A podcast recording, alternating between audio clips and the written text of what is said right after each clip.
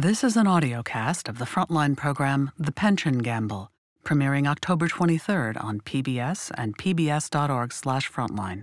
The correspondent and narrator is Martin Smith.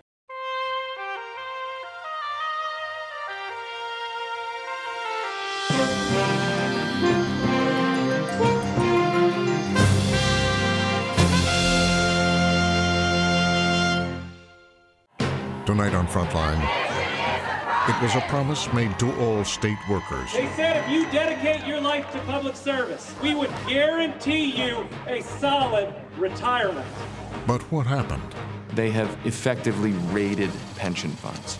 The pension was used basically as a piggy bank. Frontline correspondent Martin Smith investigates. How did it go down with the policemen and the firemen? I don't think it went down well with anybody. My insurance is crap. My pay is crap, but I love what I do and I was promised this pension. $14 million had been paid to undisclosed individuals for doing little or nothing. It was happening all over the country. This is a crisis of epic proportion. If we are unable to meet the pension obligations, this comes at the expense of everything else that we care about. Tonight, the real cost of the pension gamble. Kentucky might be the first one to go down, but it won't be the last. Frontline is made possible by contributions to your PBS station from viewers like you. Thank you. And by the Corporation for Public Broadcasting. Major support is provided by the John D. and Catherine T. MacArthur Foundation, committed to building a more just, verdant, and peaceful world. More information is available at macfound.org. The Ford Foundation, working with visionaries on the front lines of social change worldwide at fordfoundation.org. Additional support is provided by the Abrams Foundation, committed to excellence in journalism. The Park Foundation, dedicated to heightening public awareness of critical issues. The John and Helen Glessner Family Trust, supporting trustworthy journalism that informs and inspires. The Wyncote Foundation. And by the Frontline Journalism Fund, with major support from John and Joanne Hagler, and additional support from Laura DeBonis and Scott Nathan.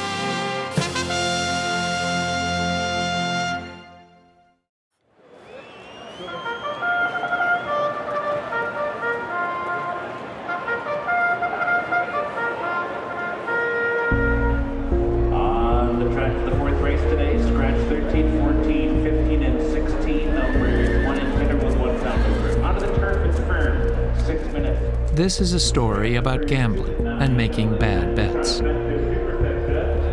It's about having your retirement that you thought was secure go south.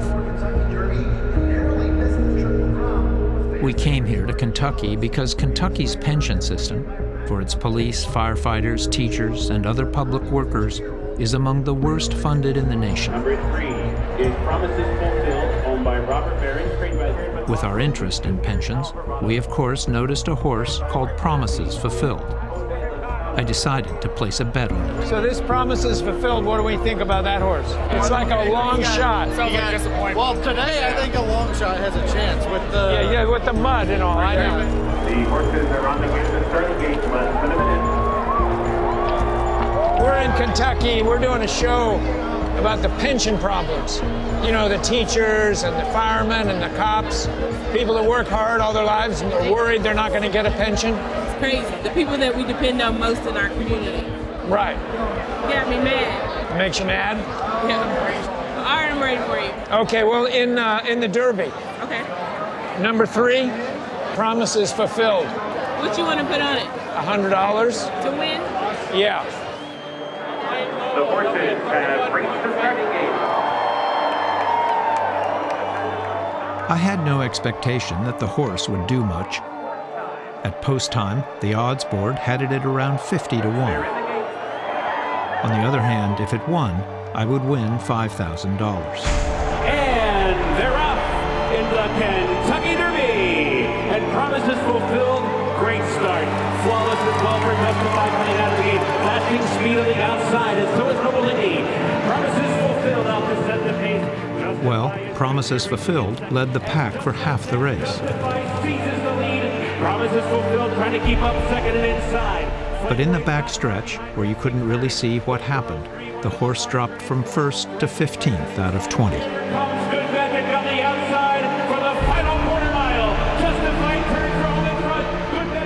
All I knew was that in just two minutes, I lost my $100.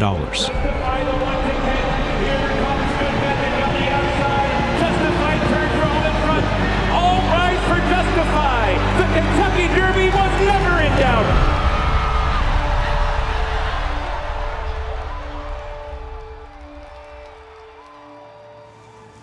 Kentucky is drowning in a financial crisis. The state's public pension funds, which fund retirement plans for our teachers, firefighters, state police, and other public employees, experienced a shortfall of more than $36 billion. Kentucky is not the only state in trouble. Nearly half of all states haven't saved enough money to pay for the benefits they've promised to government workers. In total, it's estimated they are short trillions of dollars. That's trillions. It's a problem that will affect everyone. So, why should you care? Because the bigger the problem becomes, the more tax dollars will be needed to fix it. That means fewer tax dollars being spent in areas of need, like schools or roadways. Talented teachers and other public servants may look for careers elsewhere. Pension problems are sparking some concern for workers in northern Kentucky. Kentucky's pension system, one of the worst across the country. Governor Matt Bevin. It matters what happens in Kentucky because what is Kentucky's problem is New Jersey's problem, is Illinois' problem, is Connecticut's problem, is California's problems, is go on and on and on. This is a crisis of epic proportion in the United States of America, and it's time we wake up and address it. One public employee in Kentucky who wondered if his pension was okay was a history teacher at a local Louisville high school. Randy Wieck. I understood that I would never earn a great deal of money. You enter teaching because there's a certain warmth you feel for instructing young people and trying to help them. We're going to convert it from chemical to chemical. chemical. Bingo. And so it's an idealism that drives a teacher. And that's the beauty of English. We are learning to be effective communicators. But one of the reasons that we accept the low salary is that we won't have to despair of our retirement, that there will be some form of a, a safety net for us when we get too old to trundle into the classroom. A guarantee. A guarantee. It's a promise. And a good chunk of our salary is taken out from day one and deposited into a retirement plan. If y'all can come up with a good idea for a little project or something you want to do, we can maybe utilize that outdoor. Christina Frederick Trosper, a teacher in Knox County, Kentucky, also signed up because of the promise of a guaranteed pension. That's what I was kind of explaining to them when you get to this one. I remember my parents telling me, you know, you'll have a pension, you know, you'll have job security, and those are things you can't get in a lot of other places. Have a great day, guys. I'll see y'all tomorrow. Thank you. Knew I would never be rich, but I thought I would, you know, be comfortable and have those things that I can, you know, depend on so that I could make decisions for my family, for my kids in the like long term, things that my parents weren't able to do. Everybody sitting here has been betrayed by the state. I also met with some police, some active, some retired. It was a major thing for me. I felt if I got hired on this police department, and if I did what I was supposed to do, I got my life planned out. I'm going to retire. I'm going to have an income coming in. I'm going to get health benefits for the rest of my life, health benefits for my spouse. It, it, it had a major impact on my decision to do this. It was kind of the same with me. I didn't get into policing uh, a little bit later than normal. I was almost 30. So I was very well aware of the, of the pension benefit for me. That was a big deal. Um, I knew that if I could get 20 years out of the career, uh, that my wife and I would have health insurance and that I would have some kind of a pension. Democratic State Senator Morgan McGarvey. And when you look at public servants, your teachers, your cops, your firefighters, the pension represents our promise to them and also an acknowledgement that we might not be able to pay you what you're worth right now, but we're going to be there for you on the back end. It used to be that nearly half of all American workers had defined benefit pensions, a guarantee that you would get a good percentage of your salary and benefits upon retirement. This is the life. What with my retirement plan and a few dollars I'd saved, I didn't have a thing to worry about. Workers and their employers contributed funds that were then invested on Wall Street. I'm chairman of the pension fund of this corporation. We're looking for a well-diversified list of high-quality bonds and some common stocks. Over the years, private corporations have largely stopped offering defined benefit pension plans. But most public employees still have them. The policy that we'll recommend here gives us a 60% chance of actually achieving the assumed rate of return. The decisions about how to invest and grow pension fund money are made by a pension board and its financial advisors.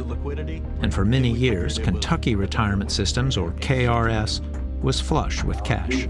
KRS investment return on that money for that period of time estimated to be about $2 billion. 20 years ago, it looked as if it would not ever have a problem. It's got to have an interest rate on it that gives us the same earnings Today, Betty Pendergrass sits on the board of KRS. Where was the Kentucky retirement system sitting in 1999? It was sitting in, at nearly 100% funded. But then, in 2000, the dot com bubble burst. KRS lost $1.2 billion. Then Governor Paul E. Patton. I've served in the best of times, and now is the worst of times. Kentucky was suffering, but politicians were reluctant to raise taxes to pay the full cost of their bills, and they began to divert pension money. What will Kentucky do? That's what you're assembled here in Frankfort to decide. In Kentucky, the pension was used basically as a piggy bank. The problem was, once you started to short your state pensions to cover the budget shortfall, it's hard to just do it the one time. One of the few local reporters paying attention was John Cheves.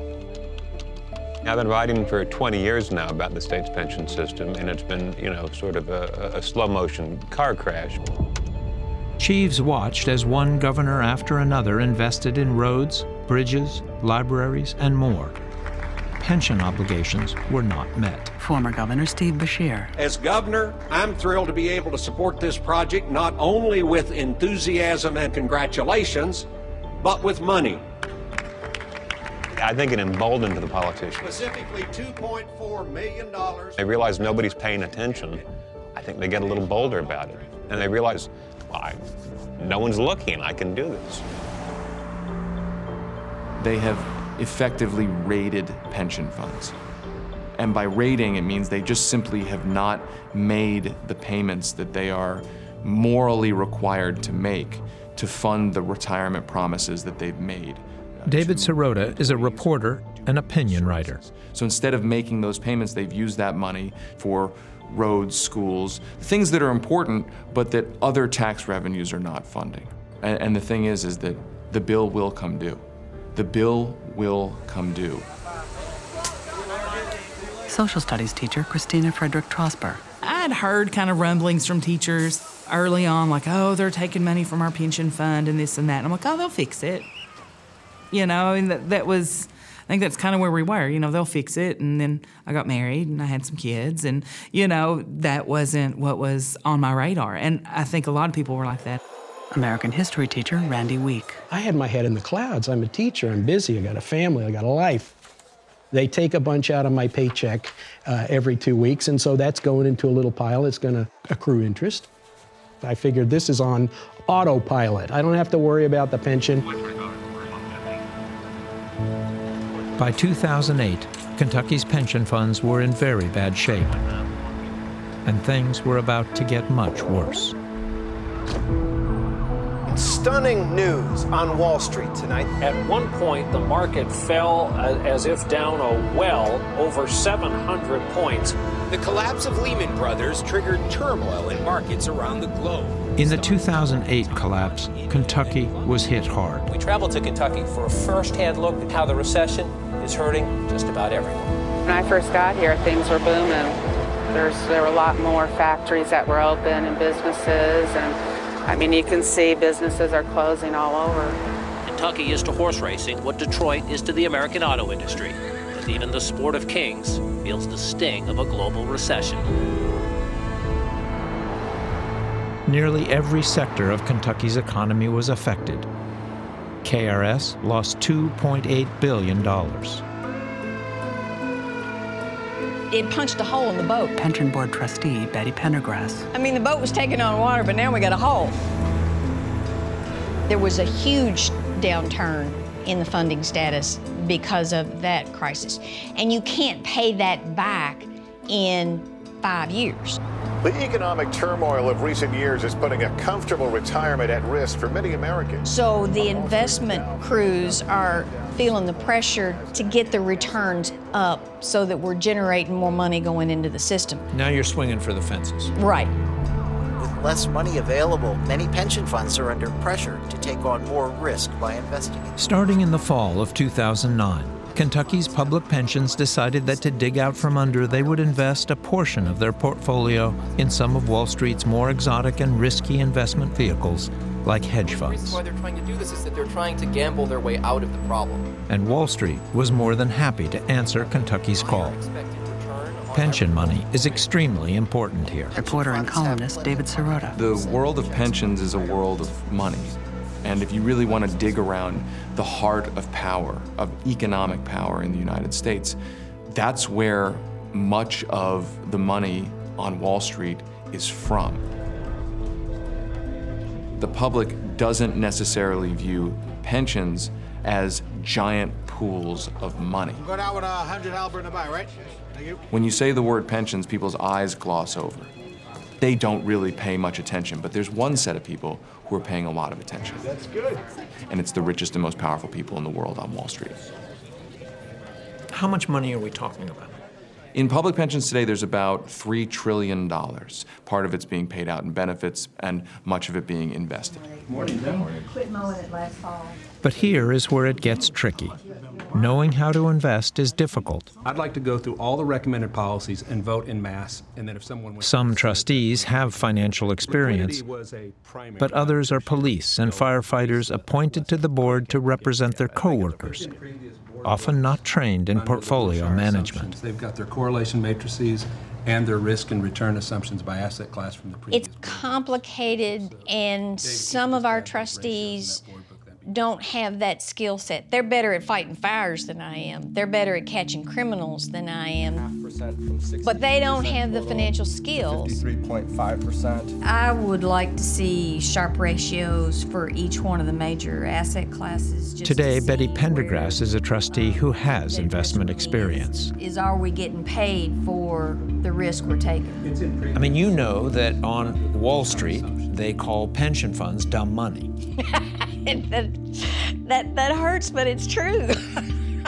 What I would say is the bounds of reason are 350 above the 10-year treasury. So John Ferris is an investment manager in Lexington. Until recently, he chaired the KRS board. Yeah, absolutely. He says that Wall Street regularly exploits pension funds. I funds. stated as a board chairman that we were In 2008, only two members of the board had any investment management experience. They are much healthier. I think that the pension board that was put together between 2008 and 2016 was probably the dumbest of money. And thus you're $60 billion in the hole? Exactly. How do they amass hundreds of investments when they have no experience in how to choose? They Well- just take anything that's recommended? It seemed that way. A lot of them will say will will openly admit they're not even, you know, sure what they're voting on. I trusted the state to deal with my money. Okay? I don't know nothing about doing that. Among those police I spoke to, one had served two terms as a KRS trustee. Ed, you were a trustee. Yes. Now, in all re- due respect, you're a police officer. Are you in a position or equipped to be able to evaluate a complex financial instrument like a hedge fund? One of the first things we were told as elected trustees when you went on the board, one of your responsibilities is to be, to get yourself educated. And the first question I had was how to do it. The retirement system sent me and other trustees to different investment symposiums. It's a complex thing. I did not claim to be an expert in the pension system. I knew a little bit about it, and I did to the best of my ability to make the best decision with the information I had at the time. Even with the best information, it's hard to choose a winner. Think of that horse race with only 20 entries. In the world of high finance, there are 10,000 hedge funds. How do you know where to bet? One of the first ones KRS chose was called Arrowhawk Durable Alpha. It had no track record and long odds. Reporter John Cheves. Arrowhawk was one of the first sort of alternative investments, as we call it, where we had these third party middlemen who would come to Kentucky Retirement Systems and introduce KRS to these uh, alternative investments. They came to KRS and said, You should be putting your money in these funds. And uh, we think these are the best places for you to invest the, the state's money. These middlemen are called placement agents. Apparently, unbeknownst to us, the placement agents were being paid fees, so they were compensated very generously for us giving our business to these funds. The lead placement agent for Arrowhawk was a fellow from New York named Glenn Sergeon. Yeah, this is Glenn Sergeon. Yes. So this guy, he was the salesman for Arrowhawk? Correct. So In 2009, when Arrowhawk was being considered, the only person on the KRS board with much investment management experience was Chris Tobe. He thought it was a risky bet. First time you hire a hedge fund, you're looking for a fund that has a track record, experience. Right. And this one didn't. Correct. But Glenn Sergeon had a relationship with Adam Tosh, the chief investment officer of KRS at the time. Adam Tosh sold us that. Tobe told me that KRS's chief investment officer, Adam Tosh, convinced the board to invest in Arrowhawk, which resulted in a large fee from Arrowhawk for Tosh's man, Glenn Sergeon. And how much money was he paid to bring in Arrowhawk? Uh, Two million for Arrowhawk, but he brought in some other investments that totaled six million. But at the time of the vote, the board didn't know there was a placement agent operating in the background. Because it was never disclosed in, in financial statements, it was never disclosed anywhere, the, the, even the existence of placement agents. I think that one of the key issues is disclosure of placement agent fees. And as Tobe then hired Ted Siedle, a financial crimes investigator. They eventually filed a 32 page complaint to the SEC. so I thought it was a good case. The SEC and state auditors investigated and found no laws were broken. But the auditors did conclude that Tosh violated KRS's disclosure rules. Tosh went to work for a Tosh left Kentucky and has not returned our calls. Sergeon has since died. What's the headline here? Well, the headline was that there were these abuses uh, involving placement agents. $14 million had been paid to undisclosed individuals for doing little or nothing. It was happening all over the country. Public funds pay hundreds of millions in placement agent fees. So it's a significant problem and it's a real waste of retirement savings. Arrowhawk proved to be a loser. After KRS invested $100 million, the fund failed and closed down. KRS eventually recouped its money from Arrowhawk. But another hedge fund investment involved the Camelot Group. Camelot had a manager who, in a separate case, was charged and pled guilty to personally pocketing over $9 million of investors' money. Despite this, KRS would continue to invest in more hedge funds. It was a great big put all of the chips on the red seven. That's what we're going to do with pension money for firefighters and cops and janitors. Ann Oldfather is a Louisville attorney who recently represented firefighters in a pension related lawsuit. They decided we're not going to go public, we're not going to say we need help, we're going to try to save our rears, and this will work. Isn't that what the gambler always dreams? And so they start the beauty contest, and they have perhaps 15 hedge fund managers that they interview and meet with and talk to and whittle it down to the final three winners. The winners were Pacific Alternative Asset Management Company, or PAAMCO, Prisma Capital Partners, and Blackstone Alternative Asset Management. Each offered KRS so called funds of funds, umbrella vehicles that contain dozens of underlying hedge funds. With multiple layers of often hidden fees, they are sometimes called black boxes. They're putting them together in these black boxes, which they so niftily named the Henry Clay Fund, the Daniel Boone Fund, and the Newport Colonels Fund, all for your viewers that are outside of Kentucky, famous names or entities here in Kentucky. Today, hedge funds are deemed by many investment professionals as inappropriate for public pensions because they are expensive and lack transparency. While hedge funds contributed only some of Kentucky's pension woes, two class action litigators from San Diego, Bill and Michelle Lerach, sensed an opportunity here. In 2017, they set up office in Louisville. Have you gotten to a jurisdictional argument? They said they were coming to the rescue of Kentucky's state workers. Michelle Lerach. We are talking about the retirement of 350,000 plus individuals, and we're also talking about a matter which, quite frankly, could bankrupt the state. There is so much that we don't know. I'm trying to find out what happened here. Okay, that's fine. We're just gonna not look at it until we get a sub- resubmit, yeah? Well, I'll tell you the. The Lerachs had successfully sued Enron for over $7 billion in damages. Yes, that's where the but Bill Lerach had been disbarred and jailed for illegally paying plaintiffs in some other class action lawsuits. So they enlisted Ann Oldfather as their lead counsel. Probably is a little bit of watching their own backs. Our team of lawyers are blessed to have as our consultant Bill Lerach, who's a disbarred attorney, uh, but indeed an expert in pension fund analysis. And so we have somebody right there at our beck and call who has educated us about the breadth of this problem throughout the United States. Kentucky might be the first one to go down, but it won't be the last. As lead plaintiff, they tapped an old friend of Michelle Lerach's, Jeff Mayberry, a retired state trooper. From what I understand, the funds were fraught with inflated fees. Allegedly, they were exorbitant. They were non standard. They were not of the norm. Tens of millions of dollars. That's what I understand.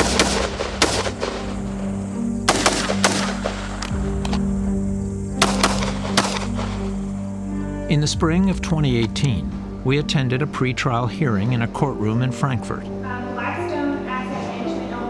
Mayberry faced 31 defense attorneys representing KRS board members, their financial advisors, and the three hedge fund companies. Obviously, the number of defense attorneys did make me realize that that's some big money here, and they can afford the best in the country. The agreements that these three hedge fund companies entered into with KRS were always declared as secret. We have never been able to find them in any public record. We've never been able to find them on KRS's website. All of these defendants, Your Honor, are seeking to keep private their dealings with KRS. The defense has called for the case to be dismissed.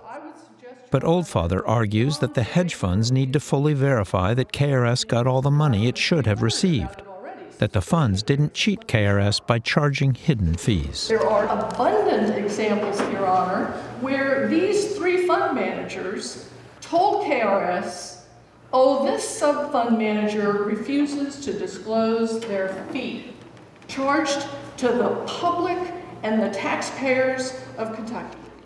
They say you're on a big fishing expedition looking for damaging inside information that you don't really know if it's there. The United States Supreme Court has said that the point of discovery is to be on a fishing expedition. And it is the beauty of civil litigation that we don't have to know 100% of what everybody did when we filed the lawsuit. When we survive those motions to dismiss, it's going to be time for discovery. And I am going to snag a lot of fish. There is a belief on their part that if you file a lawsuit and you get your hands on something, the public then gets to know about it. PAAMCO and Prisma said in a letter to Frontline that they did exactly what they were hired to do, but declined to be interviewed. Blackstone's attorney spoke to us about the fees. We don't know what the fees were exactly. I, I, can tell you what Blackstone's fees were. Right. We know what Blackstone's fees were. That was disclosed. But then there's a whole set of sub fees. And if you read the contract, there's no specificity. It's vague. The, the fees were disclosed. The nature of the fees were disclosed. The contract laid out the fee structure for the underlying portfolio In vague funds. terms. You're characterizing it a certain way. It laid out the fee structures. There's no transparency issue in your view. There is no transparency issue. They know exactly what they received. There were target benchmarks that were established. They received nearly three times what was expected in the target benchmarks.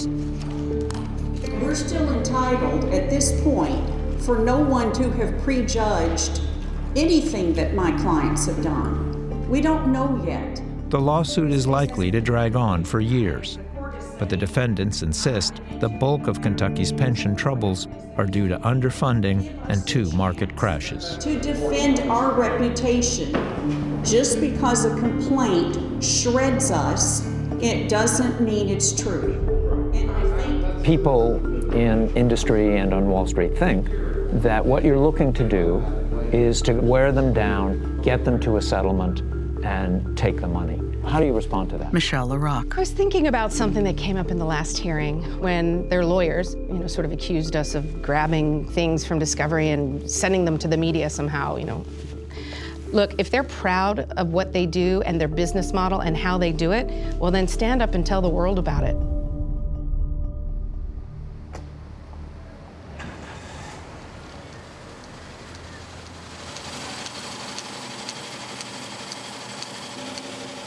Every month, Kentucky Retirement Systems makes over 100,000 pension payments, with the average retiree receiving around $1,500. The total outflow is nearly $2 billion a year.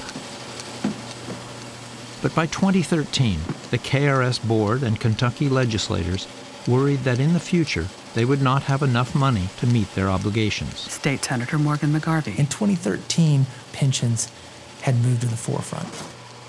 I think people started to realize we let this debt get out of control. Lawmakers decided it was time to make some drastic changes. We changed the system so that you no longer get a defined benefit plan if you're a state employee, and you got this hybrid cash balance plan. Basically, a 401k type plan. Basically, a 401k type plan, better than a 401k, but not as good as a defined benefit plan. The first to be affected were police, firefighters, and thousands of other public servants. Public school teachers were spared. Existing workers would keep their defined benefit pension, but all new hires would be moved to a 401k style plan. Evening. Reason why I stopped tonight, you're swerving. The move into 401k style plans, this was widely seen as a compromise, but it's a big difference. And uh, it's a lot more uncertain uh, with a 401k plan. Tom Loftus is a local reporter who covers pensions. I mean, how did it go down with the policemen and the firemen? I don't think it went down well with anybody. There is no way that we can continue because of demographics to offer the same plan to people who are not currently state employees. One year later, after reforms went into effect, the pension crisis resurfaced as an issue in the gubernatorial race. This time for state teachers and school workers. The most important thing to do is stop digging. The long shot candidate was Matt Bevin, a former hedge fund manager and Tea Party favorite. Trustee Betty Pendergrass. His campaign promise was if the pension system is bankrupt, the inviolable contract is moot. Because if you don't have those dollars to pay those benefits, then okay, you don't pay those benefits. The reality is, if the money's not there, then we have to think about how do we tighten our budget. His big issue is to shrink government in Kentucky. Trustee Chris Tobe. Make it smaller. Uh, he believes in private sector. He does not believe in government. You all represent those who His end game is to shrink the pensions. are why we indeed will be the next governor and lieutenant governor of this Commonwealth of Kentucky. Governor Bevin. I mean, we had at that time and continue to have the worst funded pension system in the United States. We need a fresh start. We truly do. We need a fresh start. This tells us that we as a state are in dire risk of becoming financially insolvent. And that if we are unable to meet the pension obligations that we have to people, this comes at the expense of everything else that we care about, everything else that we would fund. Our our state workers who have been promised a pension should be given that pension. Once in office, Bevin decided to stop shorting the pension system and to make what are called actuarially required contributions, or annual ARC payments. We have an $82 billion pension problem. There are going to be hard decisions made by this body, by the House. Governor Bevin is doing what no governor has done for at least 15, 16 years, which is fully fund the ARC again. Reporter John Cheves. And that's no small achievement. And it really is starving much of the rest of the state uh, budget. And we had better clean it up. That isn't what's controversial. What's controversial is he's saying we can't really afford to keep pensions going, so teachers from this point forward, teachers won't get pensions in Kentucky anymore. We have exhaustively gone through everything we can to ensure that we do, in fact, deliver on the promise. Bevin concluded that the teachers' pension system was unsustainable. Keeping the promise will save Kentucky's pension systems. Under a proposal called Keeping the Promise, all newly hired teachers would be moved to a 401k. So oh on a going forward basis, Existing teachers would also contribute a greater percentage of their salary to shore up the old system. You were eradicating the pension for new teachers. Co- correct. I mean, this is, in other words, for new people who are not currently employed by the state, they would not be given a defined benefit plan because it is not possible to promise that to them with any confidence that we can deliver it. We can't. I think this is a very morally sound plan. State Senator Robert Stivers endorsed the plan. And something that the people of Kentucky will understand and accept as the direction we need to go in future years. A passionate crowd of state workers, educators, and retirees took to the steps of the state capitol with one message they want their pension. Pension is a promise. The proposed bill calls for new employees to move to a 401k style plan, and current employees kick in 3% of their salaries to shore up retiree health care funds. You're going to be looking at specific countries, and we're going to look at each one. Christina Frederick Trosper, the teacher from Knox County, was alarmed. Her salary was already a challenge to live on.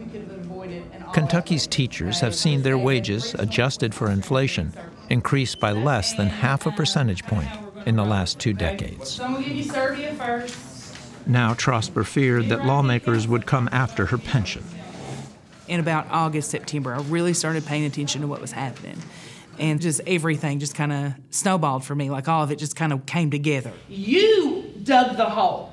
I didn't dig the hole. One day, Trosper attended a town meeting and confronted Senator Stivers about his plan. You all made a conscious decision to not fund your obligation. And I don't care when you got elected or whatever, but you've been there during the years that it has not been funded properly. I want to know how are you going to raise the revenue to fund it properly? Because I promise you, your days in the Senate will be no longer. They will be no longer if you do not. It seemed like something snapped in you. Yeah, it did. And I told everybody I had an out of body experience. I can Go through a 300 page bill. I mean, I'm a loud person and I'm not the type of person who, you know, sits back a lot of times, but I shocked myself. I want what you told me I was going to get. My insurance is crap. My pay is crap, but I love what I do and I was promised this pension. And what you're proposing is going to kill us. You will kill us. You will kill public education. I understand that lady perfectly. Senate President Stivers. She is having certain fear of an unknown system where she's very comfortable with a known system. And she's worried there will be less incentive for teachers to sign up, knowing that they won't have a defined benefit pension plan and that she has young s- children, and the quality of the teachers for them will be less. Well, that that's an opinion. There are many teachers that are teaching in the parochial systems that don't have those types of systems, and they have very good outcomes and results. Um, universities, I don't think many teachers have defined benefit pensions in universities. Now they're paid differently and more. And more, and that's a difference. Teachers in Kentucky were not alone. In In February 2018, teachers in West Virginia rallied to protest low pay and benefits. 36,000 teachers walked out of class today. West Virginia teachers, in turn, sparked similar demonstrations in Oklahoma and Arizona. It's the latest in a wave of protests sweeping across the country, led by teachers who say the future of public education is at stake. I think West Virginia inspired us because it happened next door in a mountain state that struggles with the same types of things that we do and that they were able to achieve their goals, I think really ignited us.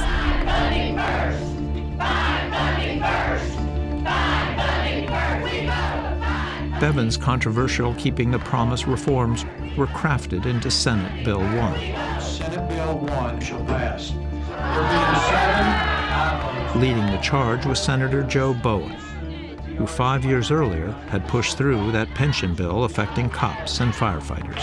Ladies and gentlemen, please, I'm going to ask you, please. They'd like to have your hide. Some. Well, the teachers were out there chanting. Yeah. Look, at the end of the day, we're trying to save the system for them. That's that's the irony of all of this, in my mind, anyway, is that here we are trying to save the systems, and we're getting all this pushback. Angry and fearful teachers became a regular presence in the state capitol. I'm the only governor in the lifetime of any of these teachers that has fully funded the plan. And yet they seemingly hate what we're doing. On a local radio show, Governor Bevin shot back. I mean, reality is, this is a group of people that are throwing a temper tantrum. And I'm surprised. Just... Bevin has made a number of controversial statements about teachers over the last few months. Reporter John Cheves. Most politicians do not want to be seen as critical of teachers. I mean, Matt Bevin obviously has decided he's comfortable crossing that line. I'm just flabbergasted at how remarkably uninformed folks are. There's an old saying that you can't win an argument with an ignorant person. And so if a person is uninformed about a topic, they're not even able to make their own case for what they believe. You have people that are These are educated people with, with the ability to listen and to understand. So if they truly still believe that this is bad for them, it is due to being misinformed. And they're like, how dare you say we don't understand? Well, the But choice of language don't. is such that Agreed. You, you're And- and- seen as arrogant, dismissive, talking down to teachers, firemen, policemen. If people want to be offended, they can be offended by anything. You can parse things, take things out of context, even take them in context Do you think and you've been misinterpret them. appropriately careful in your choice of language and really served this I do. debate And I think if people really in a constructive way? yes, You do. whether no, if do, does everybody agree with that? No, No regrets? no. I mean, here's the thing: I'm trying to save a system that needs to be saved. By March 2018, the pension bill had stalled and time was running out. So, with just a few days left in the legislative session, state Republicans tried a last minute maneuver. If we do not take action on this pension bill, there will be massive layoffs across the Commonwealth of Kentucky. Senator Morgan McGarvey. None They were called into a crowded Capitol committee room, We do not handed a bill, and told they were going to vote on it. This is a good compromise plan. But it turns out that they were handed a sewage bill, that they were swapping out anything that had to do with sewers and putting in languages that change the pension system in Kentucky forever going forward. Well, first of all, this is very unfair to vote on a bill that I don't even check the number of pages that are on this bill, and then ask us to make this, this decision today, and then limit discussion, and we. No one had a chance to read it outside of the uh, Republican members of the Senate. I mean, the Democrats hadn't had a chance to read it, the Teachers Association, the public, the press, nobody else knew it was in there. In that case, And this thing's about to become law. This is a committee meeting, sir. Yes, sir, it is. And we're allowed to ask questions or, or anything pertaining to this bill, which none of us has seen except a couple of you guys. I've never seen such garbage thrown out here in my years in service. We've had three or four. There was a lot of anger in the room. Extreme anger. Committee Chair Jerry Miller. It was an unpleasant task I was asked to do. No one wants to make other people unhappy. And, and I will say, I voted on plenty of bills I didn't get to read, unfortunately. I had no choice. But you have to consider all of the factors. We couldn't pass a budget if we didn't have a pension bill. And that is why I agreed we've got to get this bill back to the floor so we can have a debate, a full debate on it, knowing that the optics were terrible. I'm concerned, first of all, that we're, what we're doing is illegal. I'm, I'm hoping that we can have a representative of the teacher organization to testify here today on this bill. Would that be permitted, Mr. Chairman? Uh, that's not on the uh, in uh, the order. No. Uh, is there? Could you explain why we, we're not having a representative of the teachers to testify on this bill, since they are the main people who are going to be affected by it? We have heard loud and clear how the teachers feel about SB 1, and this plan has made changes responsive to those questions. Does anyone have a question on the bill? Well, that's what I'm, I'm asking these questions about the bill. Mr. Representative Richards. Can, can I finish my my my time, Mr. Chairman? I've called on Representative Richards. Representative Richards. It became clear to everyone in the room that the Republican majority was not interested in hearing the Democrats' objections to the bill. Seeing no other questions, Madam Secretary, please call the roll. Mr. Chairman. Mr. Chairman. It was absolutely just gut wrenching to watch them vote. You're out of order, sir. Uh, You're out of order too. By this statute, Would you- you're out of order. It was, well, this is what we're going to do, and this is how we're going to do it, and we're going to overvote you because we have a supermajority. Uh, all in favor of the title amendment signify by saying aye. aye. All opposed? No! This committee is adjourned. How can you guys shave in the morning without cutting your throat? Everyone's upset. Tensions are high. And that's when we had, you know, 5,000 teachers show up in Frankfort. Many teachers and state employees are upset about being caught off guard and not having a chance to see the bill before it passed. In 20 years at the state capitol, I'd never seen protests like that. The teachers kept coming and coming. They were there every day. A pension is a promise. A pension is a promise. A pension is a promise. A pension is a promise. Decades ago, that General Assembly made you a promise. Attorney General Andy Beshear. They said if you dedicate your life to public service, that while we wouldn't pay you enough, we would guarantee you a solid retirement. But they broke their promise.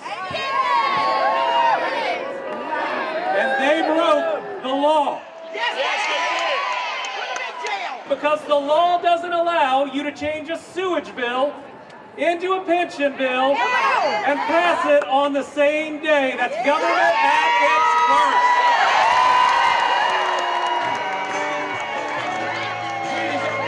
Christina Frederick Trosper. That just felt like another slap in the face. To take our pension bill and put it onto a sewer bill, we thought, oh, that's symbolic.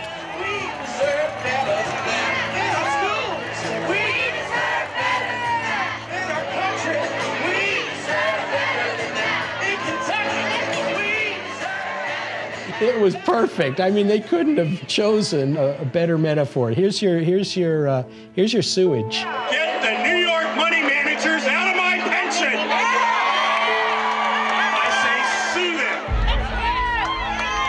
Sue them blue! Sue them blue!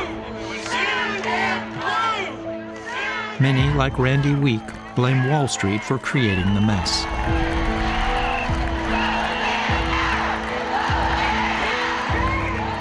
Others blamed the governors and lawmakers who neglected the pension fund over decades.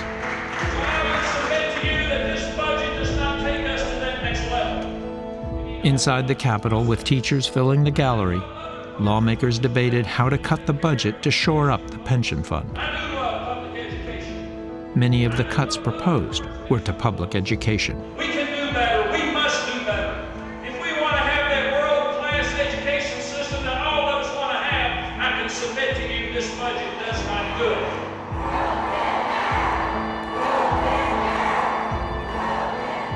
I think teachers are beginning to realize that the whole system is under assault. Randy Wieck.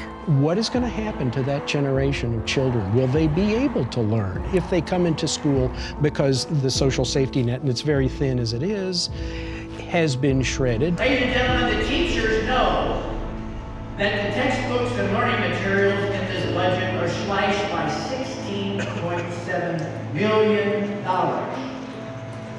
No new textbooks, All of those that are up for reelection right now that were not friends of public education, we're hoping that they won't be there. It is sad that we are where we are, but unfortunately, we had to take action. Everybody's going to be shocked to see how many of us come out in force to put in pro public education candidates.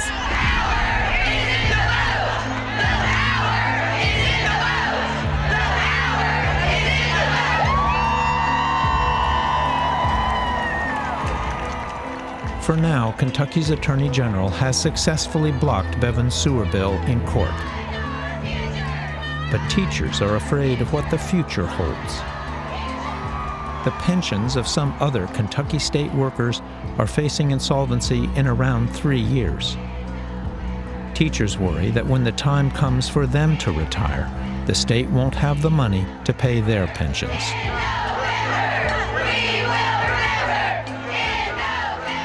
Journalist David Sirota. State lawmakers don't want to raise taxes.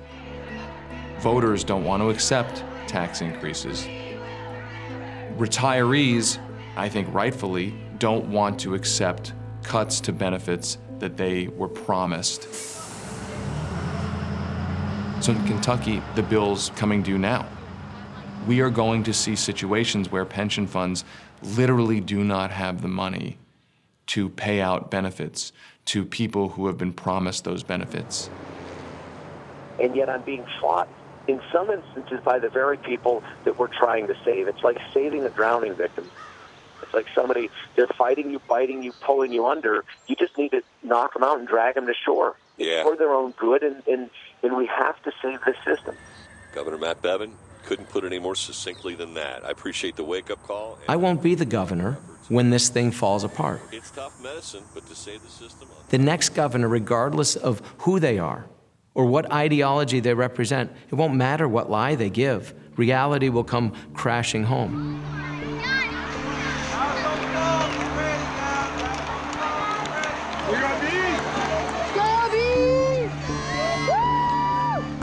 The end game is pretty clear. Uh, pensions are on their way out. Reporter John Cheves. So what we're going to have within the next generation or two is Americans who are going to have terribly insecure retirements. Uh, they're going to have to live on whatever they've managed to squirrel away to their own savings. Teachers, the one benefit you got for sure was a pension to retire on with some security and dignity at the end of your career. Uh, but in Kentucky, after the summer, that might be gone. Got pictures at 5 o'clock right here. What happens if you have no pension? I don't want to think about that. I don't know. I don't. I don't know. That's excellent. What is the difference between the first 16 problems and the last four? Many of us teachers are working paycheck to paycheck, trying to make ends meet. That's like a pivotal point, right? Like it's like a make or break time. I have no savings, so my pension is everything. Without that, I won't survive. Take your papers with you. You have a great day. I'll see your beautiful faces tomorrow. That's all right.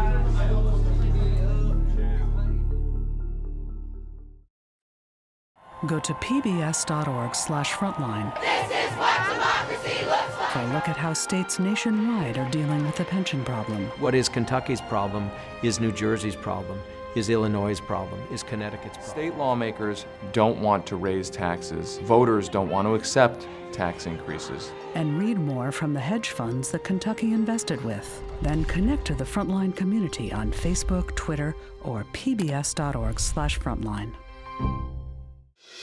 Frontline is made possible by contributions to your PBS station from viewers like you. Thank you.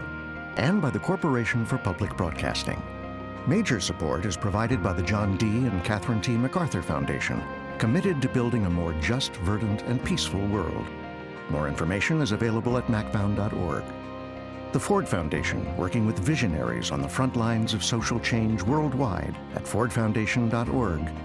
Additional support is provided by the Abrams Foundation, committed to excellence in journalism. The Park Foundation, dedicated to heightening public awareness of critical issues. The John and Helen Glessner Family Trust, supporting trustworthy journalism that informs and inspires. The Wyncote Foundation.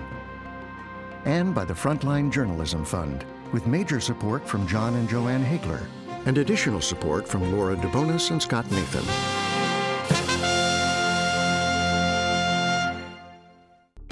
The Pension Gamble was written by Marcela Gaviria and Martin Smith, produced by Marcela Gaviria and Nick Verbitsky, and co produced by Brian Funk and Sarah Obeidat.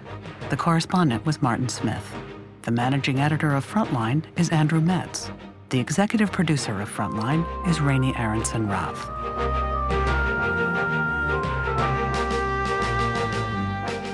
To order Frontline's The Pension Gamble on DVD, visit Shop PBS or call 1 800 PLAY PBS. This program is also available on Amazon Prime Video.